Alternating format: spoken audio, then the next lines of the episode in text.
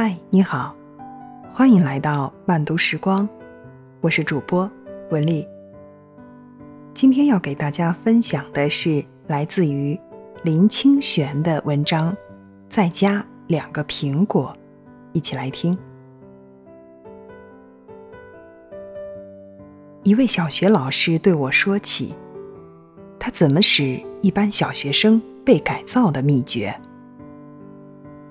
他的学生在低年级的时候遇到一个非常严格的老师，给学生的作业很多，而给学生的评价却很低。在这位老师的笔下，很少有学生可以得到甲，得到乙已经很不错。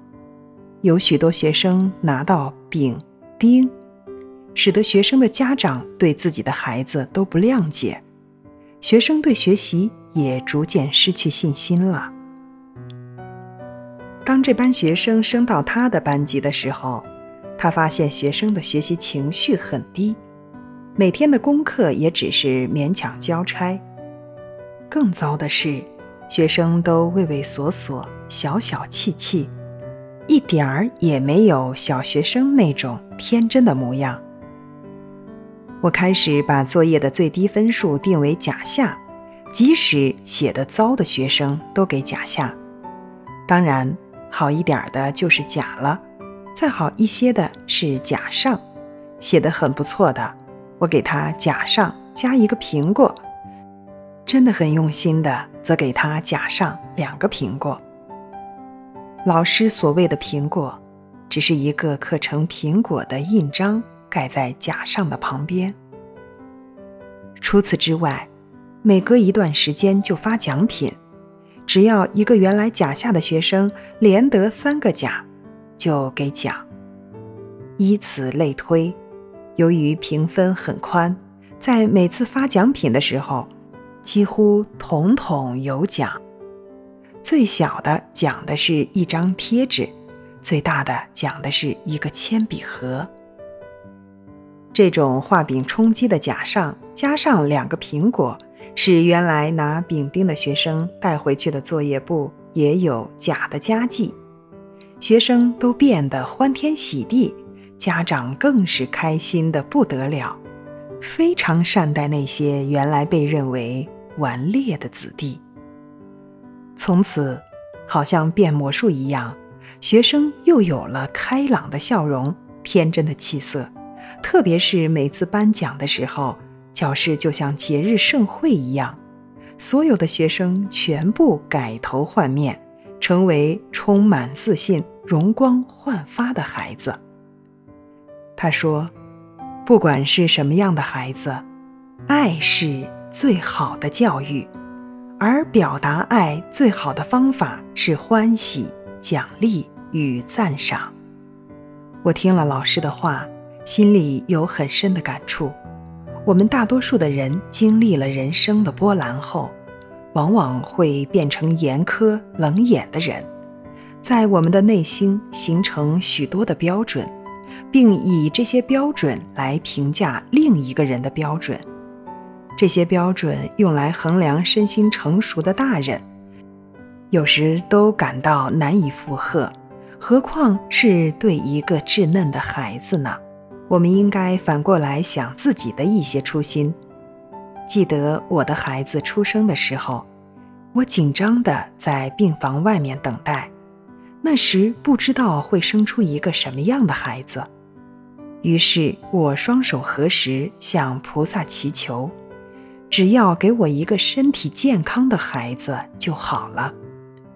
好不容易等到护士从里面把孩子抱出来给我看，他先把正面给我看，说：“你看，眼睛、鼻子、嘴巴、耳朵、手脚都有了。”然后他把孩子转过来给我看背面，说：“屁股、屁眼儿也都有了，一切正常。”母子平安。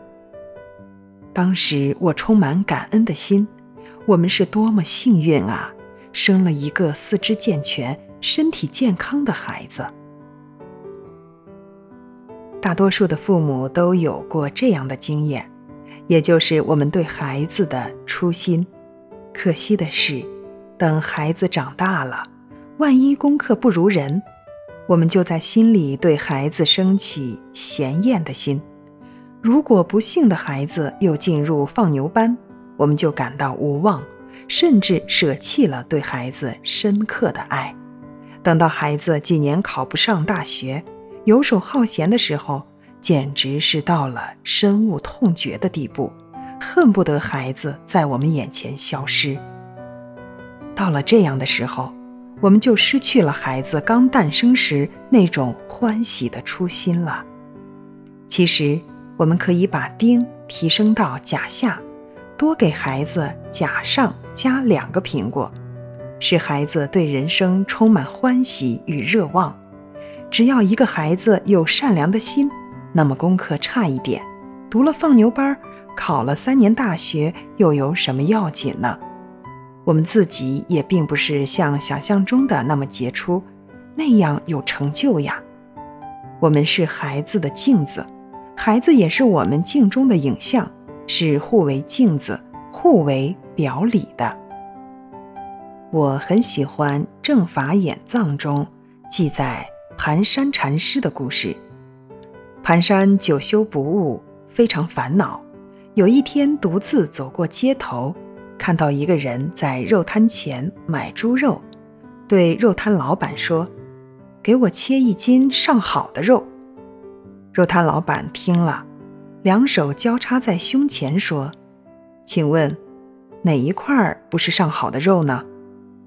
寒山禅师听了，当场大悟：我们的孩子哪一个不是上好的孩子呢？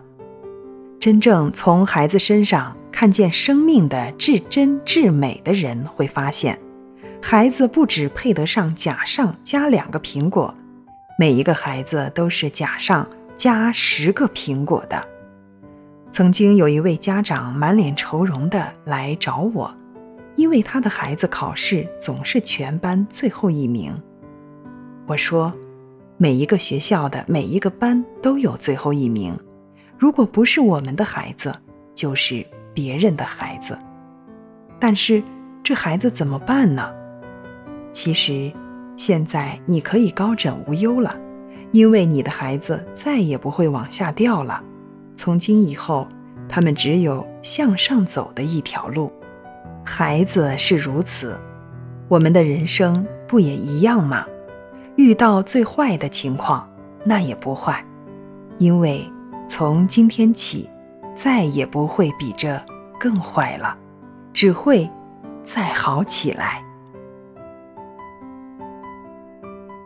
今天的节目到这里就结束了，感谢您收听我的分享，收听更多的经典文章，我是文丽。祝您晚安，明天见。